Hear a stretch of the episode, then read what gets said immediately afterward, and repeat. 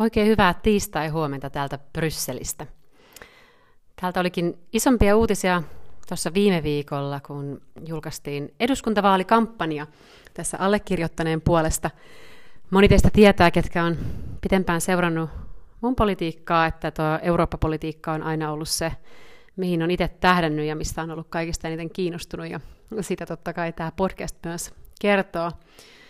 Mutta niin kuin tuossa muutama viikko sitten teidän kanssa juteltiin, niin, niin kansallinen politiikka on mitä suurimmassa määrin myös EU-politiikkaa.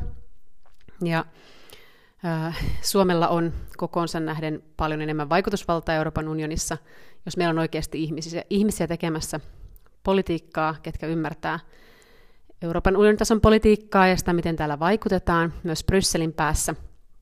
Ja ajatus sitten kasvoi siitä ehkä tuossa vuoden verran, että että olisi hienoa päästä tekemään myös kansallista politiikkaa, olisi hienoa päästä vaikuttamaan yhä enemmän Helsingin kehitykseen ja sitten tuoda ehkä jotain lisäarvoa tästä omasta työkokemuksesta, isosta globaalista yrityksestä ja sitten tuolta Euroopan komissiosta myös takaisinpäin Suomeen. Ja, ja siitä asti sitten itse aika paljon on, on tietenkin omaa asiantuntevuutta yrittänyt kehittää myös tuohon Suomen, Suomen päin ja miettiä koko ajan sitten niitä tulokulmia meiltä kansallisesta näkökulmasta myös tähän EU-politiikkaan ja tuoda tämän podcastin kautta myös teille vähän enemmän sitten valaistusta siitä, että minkälaisia asioita Brysselissä seurataan, mutta ennen kaikkea tuosta Suomen tulokulmasta. Ja, ja siitä se sitten ajatus sitten lähti ja kasvoi ja, ja tuli siihen, tulin siihen tulokseen, että ehdottomasti haluan lähteä tekemään Suomessa eduskuntavaalit vahvalla EU- ja KV-tulokulmalla, niin mutta ei, ei pelkästään sitä. Tässä kun lapsiperheen arkea pyörittää, niin kyllä mua kiinnostaa ihan hirveästi myös se, että minkälaista se on se ää, eri-ikäisten ää, ihmisten arki Helsingissä, miten niitä palveluita voitaisiin kehittää ja parantaa. Miettii omia vanhempia, ketkä on jo eläkkeellä, ää, omia isovanhempia – minkälaista hoitoa he on saanut, ja sitten kun seuraa sitten ihan lapsiperheen arkea, pieniä lapsia, vähän vanhempia, teini-ikäisiä ja sitten nuoria. Tämä 38 on siitä aika hyvä ikä, että alkaa olemaan tässä niin näkökulmaa vähän erilaista perspektiiveistä, kun peilaa omaa perhettä ja sitten omasta, omasta nuoruudesta ei kuitenkaan ole niin kauan aikaa, vaikka ehkä joku voisi sanoa, että siitä on jo kauan aikaa. Mutta mä ajattelin, että teille tuli hirveän hyviä aiheita mistä voitaisiin jutella. Ja, ja yksi sellainen toive oli nimenomaan ymmärtää vähän enemmän sitä, että, että mikä sitten oikein kuuluu siihen eduskunnan toimivaltaan ja mikä kuuluu sitten siihen EUn toimivaltaan ja minkä takia Suomessa kohkataan niin hirveästi esimerkiksi tästä nyt tästä metsäpolitiikasta ja komission metsästrategiasta, kun metsäpolitiikka siis ei kuulu EU-toimivaltaan. Ja totta kai monet politiikka-alat nivoutuu toisiinsa, ja vaikka EUn perussopimuksiin ei siis sisälly unionin yhteistä metsäpolitiikkaa, niin sitten mitä liittyy metsiin, niin siihen vaikuttaa tietenkin maatalouspolitiikka, ilmasto, energiapolitiikka, ympäristöpolitiikka. Ja näillä politiikkasektoreilla on paljon semmoisia asetuksia ja sitten direktiivejä, mitkä vaikuttaa ihan niin kuin suoraan tai välillisesti tuohon metsäteollisuuteen, metsätalouteen, metsän hoitoon Suomessa ja niihin valintoihin, mitä me tehdään myös kansallisella tasolla. Ja sen takia tämä on nyt sitten niin merkittävä ollut tämä keskustelu tämän metsäpolitiikan ympärillä. Ja sitten monet kysyvät, että no onko Suomi epäonnistunut tässä vaikuttamisessa. Itse asiassa suomalainen voi sanoa, metsäteollisuus ainakin ja metsäalan edunvalvonta on mun mielestä ollut Brysselissä hyvällä tasolla ainakin viimeiset kymmenen vuotta, mitä sitä itse on seurannut. Se on hyvin aktiivista, äh, mutta ehkä sitten semmoinen niin politiikan puolelta semmoinen oikea-aikaisuus ja ennakoitavuus puuttuu. Ja, ja tuntuu, että teollisuus on aktiivisempi kuin sitten ää, niin kuin politi- politiikan puoli. Virkamiehet on äärimmäisen päteviä, äärimmäisen hyviä, mutta heidän tehtävä ei nyt sitten ole kuitenkaan ennakoida sitä vaikka tulevia työohjelmia ja politiikan trendejä ja mitä tapahtuu Euroopassa ja mitkä politiikka-alat tulee nousemaan vaikka seuraavassa komissiossa 2024 isoon isompaan rooliin, ja se meiltä puuttuu. Ja me tarvitaan semmoisia suomalaisia poliitikkoja, ketä aidosti kiinnostaa tuo Euroopan politiikka ja miettiä sitä vähän pitemmällä syklillä. Meillä on ollut monia hyviä poliitikkoja, mutta se ei, niin kuin, ja, semmoinen jatkumo vähän siitä puuttuu. Ja sen takia minusta on ihan hyvä jutella teidän kanssa just siitä, että, että minkä takia puhutaan, että Suomi joskus aina myös epäonnistuu niissä omissa tavoitteissaan, mitä tulee tähän EU-vaikuttamiseen. Ja sitten e- esimerkiksi sellaisia asioita, mitkä tällä hetkellä on tapetilla, vaikka ilmastopolitiikka tai tämmöinen biodiversiteettitavoitteet, mikä on hieno sana, ja luonnon monimuotoistamisen säilyt, monimuotoisuuden säilyttäminen ja näin edelleen. Niin jotenkin ehkä meiltä sitten arkipäivässä vähän mietityttää, että mitä tämä nyt oikeasti sitten tarkoittaa, että, että, että metsissä ja meidän luonnossa säilyy erilaisia eläimiä, kasvikuntaa. Meidän maaperä on sellainen, mikä on otollinen jatkossakin metsien kasvaa, luonnontilassa kasvaa. Sitten tuossa vaalikoneessa kysytään paljon sitä, että no, ja hirveän tämmöistä niin vastakkainasettelevaa teollisuuden ja talouden ja ilmaston välillä, mutta me en näe, että siinä täytyy olla tämmöinen hirveä vastakkainasettelu, vaan oikeasti kyllä talouden intressit on myös luonnon intressejä, koska jos ei meillä oikeasti ole luontoa, mikä uudistuu ja kasvattaa metsää ja, ja tukee meidän ilmastotavoitteita, niin ei meillä kyllä ole talouttakaan. Ja kyllä nämä intressit on sellaisia, mitkä on varmasti ymmärretty myös teollisuudessa ja pitkään, ainakin Suomessa. Ja, ja sitten on paljon semmoista, mitä niin kuin tällä hetkellä teknologian kehityksessä ja innovaatioissa ja suomalaisissa yrityksissä tehdään, mitkä on niin kuin ihan valtavia vientivaltteja. Ja sen takia minä en tykkää tämmöistä hirveästä vastakkainasettelusta, vaan meidän pitäisi niin pystyä pysymään niissä yhteisissä tavoitteissa ja miettiä, mikä on kokonaisuuden kannalta kaikista parasta ja miten vaikka sitä EU-edunvalvontaa tehdään yhdessä sitten teollisuuden ja, ja äh, luonnonvarojen puolesta. Ja kun katsoo tuota komission metsästrategiaa, niin se on mennyt parempaan suuntaan kyllä. Mutta siellä on hyvin yksityiskohtaisia linjauksia, mitkä ehkä alkoi hiertää sit niinku aika nopeasti Suomessa, koska ne oikeasti ylitti komission toimivaltaa, mitä tulee metsäasioihin. Se voi asettaa standardeja siinä, että kuinka paljon pitää olla vaikka, niin kuin, mitkä ilmastotavoitteet pitää olla. Ja ne voi olla vain maakohtaisia ilmastotavoitteita, mutta Suomi saa itse päättää, että miten niihin tavoitteisiin päästään. Ja se on se olennainen osa tässä ymmärtää. Ja sitten metsillä on paljon myös sosiaalista merkitystä, niillä on taloudellista merkitystä. Sen lisäksi, että niillä totta kai on aivan valtava niin kuin luontoarvo ja, ja ilmaston, ilmastonmuutoksen torjunnassa aivan mielettömän tärkeä rooli. Ja nämä on sellaisia asioita, mitä Suomi on nyt sit pyrkinyt tuomaan yhä enemmän myös Brysselissä esiin. Mutta katsotaan vähän tuota EU-viikkoa. Parlamentissa on delegaatioviikko. Mitä se tarkoittaa?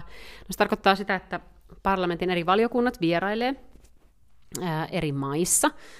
EU-sta tai EUn ulkopuolella, ja katsoin, että toi mm, alueesta vastaava valiokunta on esimerkiksi Lapissa, ja ää, siellä neljäpäiväisellä vierailulla Tätä olla itse asiassa ranskalainen ää, vasemmistopuolueen edustaja, tämä, joka vetää tätä valiokuntaa, ja, ja hän antoi lausuntoa, että he käy Rovaniemellä ja käy sitten katsomassa, miten näitä aluerahoja on, käytetään, käytetään tuolla Lapin alueella ja, ja tota, niin, niin sit oppivat myös siitä, että minkälaista tällaista ja sitten myös yli rajojen ö, niin kuin Ruotsin kanssa tehtävää yhteistyötä näillä alueilla tehdään. Ja nämä on varmaan niin kuin, siihen nähden, että ranskalainen vasemmistoa edustava meppi, niin, niin hänellä on eri näkemys varmasti kuin sitten vaikka luksemburilaisella tai suomalaisella mepillä näistä alueista ja siitä, että mi- miten näitä vaikka EU-rahoja sitten eri alueilla käytetään, niin ihan hyödyllistä käydä sitten vähän laajemmalla delegaatiolla vain välillä katsomassa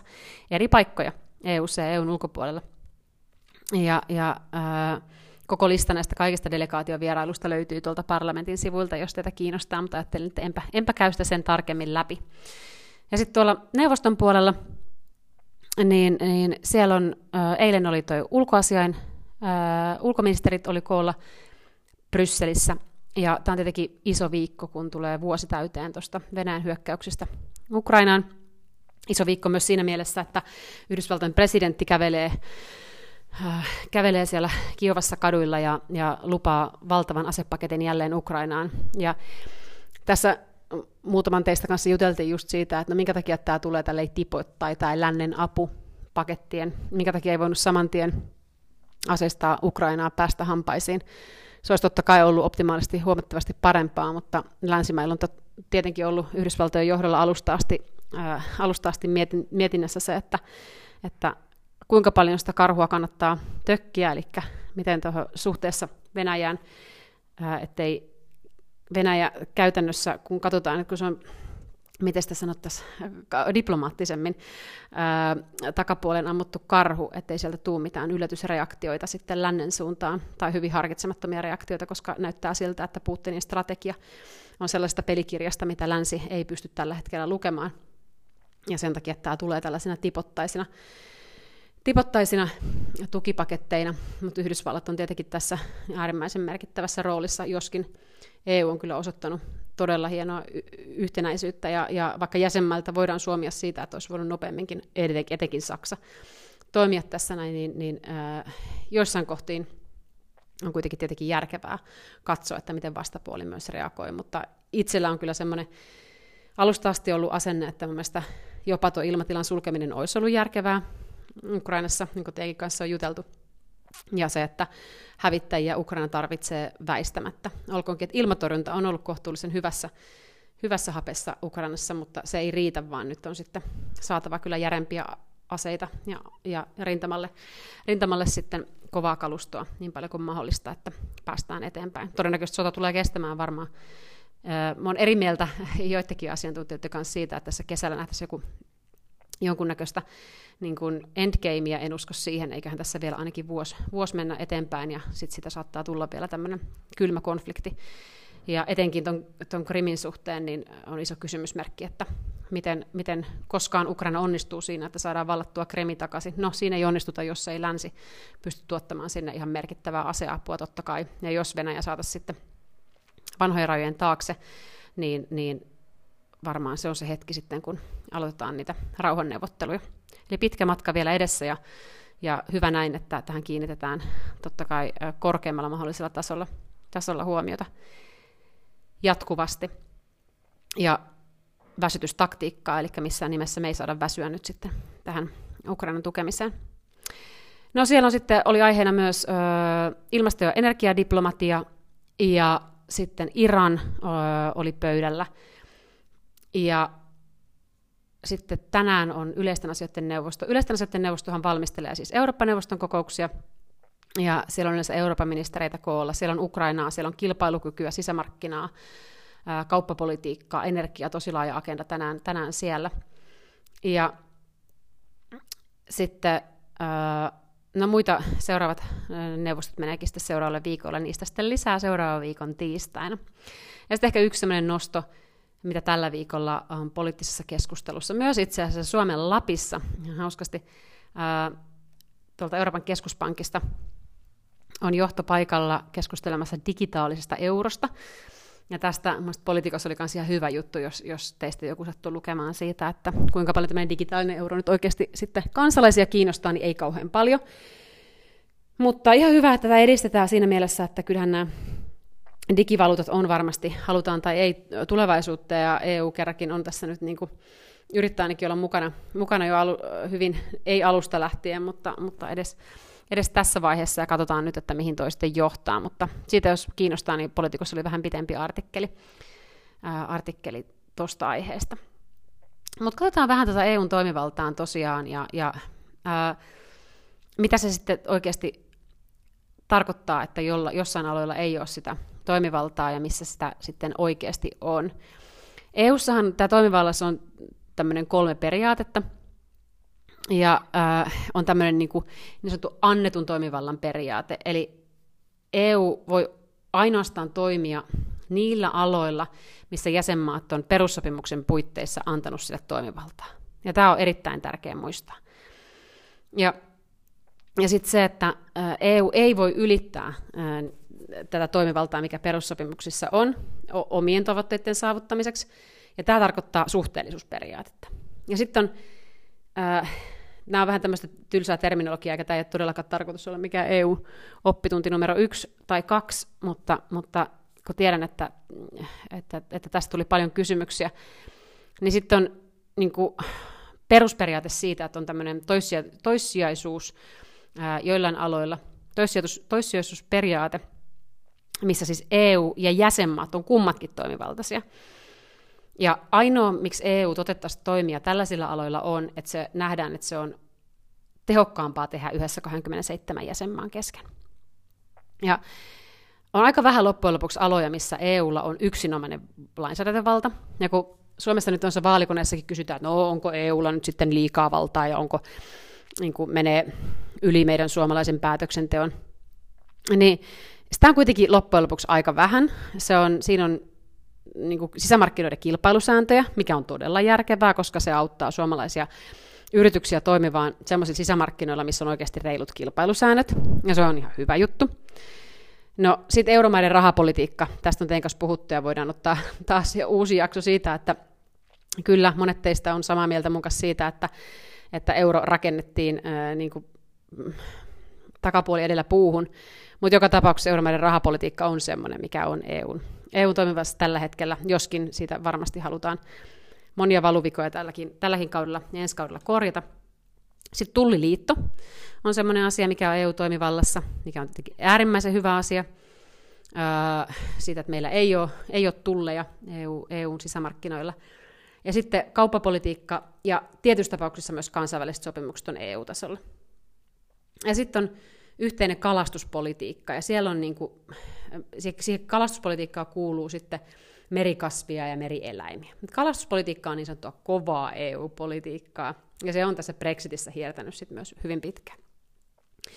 No sitten on tämmöistä jaettua toimivaltaa, mikä tarkoittaa käytännössä sitä, että on se sitten sisämarkkinoita, työllisyyttä, itse asiassa maatalous kuuluu tähän, ympäristöpolitiikka, kuluttajan suojaa, liikennettä, energiaa, oikeusasioita, niin näissä sitten on, on että jäsenmaat voi säätää lakeja, jos EU ei ole ehdottanut lainsäädäntöä tai päättänyt ehdottaa lainsäädäntöä näillä aloilla. Ja tämä on semmoinen, niin kuin, sanotaan vaikka otetaan digipolitiikka esimerkiksi, niin kun EU koettiin, että EU on tosi hidas sääntelemään ää, digitaalisia vaikka alustoja, niin jotkut jäsenmaat lähti sitten ehdottamaan jo omaa lainsäädäntöä. No nyt EU sitten kiri kiinni ja teki, teki niin EU-tason lainsäädäntöä, niin silloin se niin kuin invalidoi, eli miten se sanotaan, eli silloin se kansallinen lainsäädännön ohi menee se EU-lainsäädäntö näillä aloilla.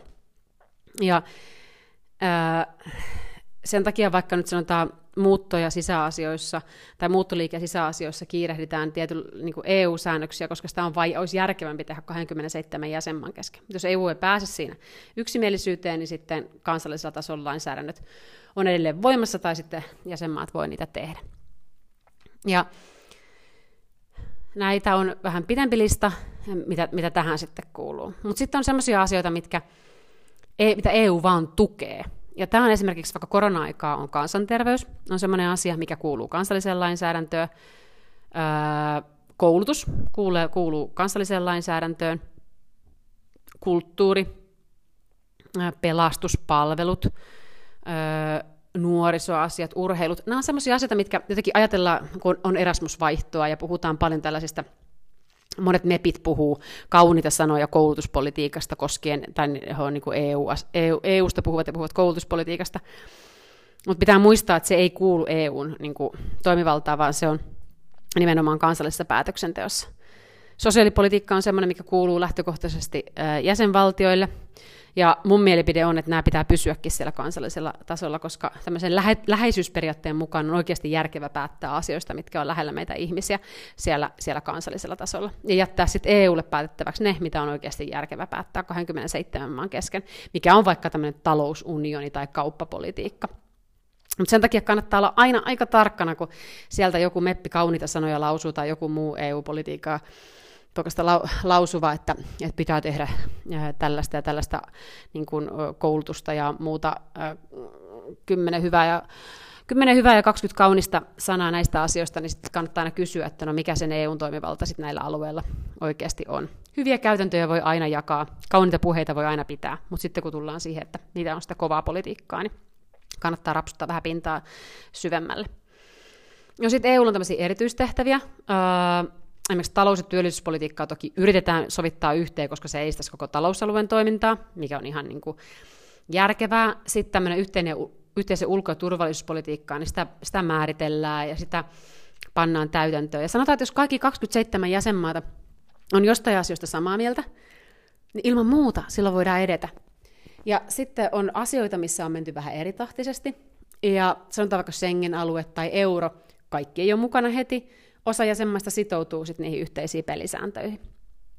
Ja ää, No sitten on joitain asioita, niin kuin vaikka puolustuspolitiikka, missä, missä on Tanska oli pitkään ulkona, nyt päättää lähteä mukaan tekemään yhä vahvemmin myös Euroopan tasolla. Ja EU totta kai pystyy muuntautumaan sitä mukaan, kun on poliittista tahtotilaa ja 27 jäsenmaata jotain asioita haluaa myös perussopimuksen, niin kuin, tai voidaan mennä pidemmälle kuin, kuin perussopimuksessa.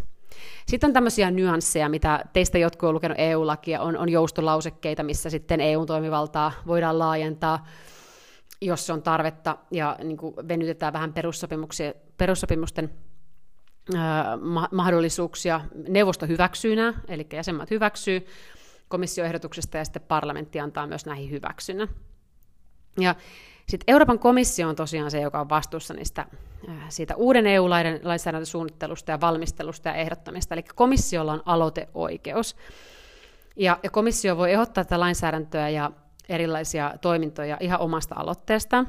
Ja tässä sitten kysytään sitä demokratiaa, koska siis komissiohan ei ole suoraan kansanvaalilla valittu. Mutta se voisit myös tehdä, että Euroopan neuvosto, eli valtioiden päämiehet, hallituksen jäsenet, ministerit, Euroopan parlamentti ja kansalaiset tämmöisellä eurooppalaisella kansalaisaloitteella, niin voi esittää sit myös, että komissio ehdottaisi tällaista ja tällaista lainsäädäntöä. Mutta kyllä tuo komission rooli tuossa niin lainsäädännön tai aloiteoikeudella niin on edelleen todella, todella iso. Ja sitten komissio valmistelee niitä tämmöisen paremman säätelyn ää, niin kuin merkeissä, eli kysyy, että miksi tätä tehdään ja miten tätä tehdään. Ja tosiaan, niin tuossa muutama viikko sitten painotin, niin tämä komission vuosittainen työohjelma, niin käykää ihan mielenkiinnosta, ketä, ketä kiinnostaa tietyt politiikka on katsomassa. Se on hyvin tarkka ja siellä on niin kuin tarkat aneksit siitä, että mitä vuosittain tulee. Ja se on semmoinen raamattu, mitä täällä vaikka nyt niin kuin omassakin työssä, niin katsotaan aina, mitä sieltä tulee vaikka digipuolelta, mihin valmistaudutaan, kuinka paljon palkataan ihmisiä, kuinka paljon palkataan lakitoimistoja ja niin edelleen ja niin edelleen. Ja nyt sitten tietenkin jännätään sitä, että mikä tulee olemaan se 2024 komission seuraava työohjelma. Ja muistakaa, että sitä aletaan jo rustaamaan. Että täällä ennakoidaan, niin kuin tuolla instituutiossa ennakoidaan todella paljon näitä asioita, ja sen takia toivosta myös Suomi ennakoisi poliittisella vaikuttamisella. Ja sitten komissio siellä käydään tarkasti läpi kaikkia sit sitä, että onko näitä säädöksiä jo aikaisemmin, mikä on arkaluonteista. Sitten käydään kuulemisia, valtava määrä asiantuntijakuulemisia, tehdään vaikutusarviointeja ja erilaisia palautejärjestelmiä, on yritykset, kansalaisjärjestöt pystyy osallistumaan näihin.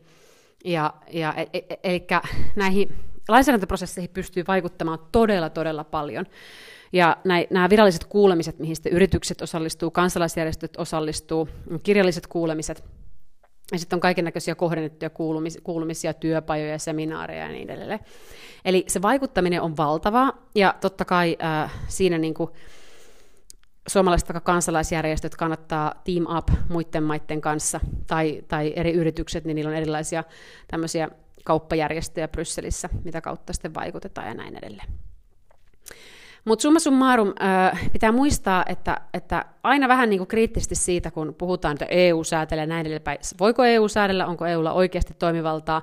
Jos ei ole, niin minkä takia ihmiset sitten puhuvat näin? Ja mistä se sitten spill over, että mikä on se lainsäädäntökehikko, millä EU yrittää vaikka niitä Suomen metsiä nyt sitten säädellä. Ja kuinka huolissaan meidän pitää olla, vai pitääkö meidän olla huolissaan. Ja kysykää aina siltä poliitikolta, kuka teille puhuu, että onko tässä EUlla oikeasti sitä toimivaltaa vai ei. Tällaisilla ajatuksilla tähän viikkoon. Ja laittakaa taas toiveaiheita tulemaan. Mä ajattelin, että voitaisiin puhua ainakin vaikka Kiinasta, EUn globaalista roolista, mutta jos on jotain ihan muuta, niin saa laittaa kyllä toiveita tulemaan. Oikein mukavaa viikkoa täältä Brysselin päästä. Moikka moi!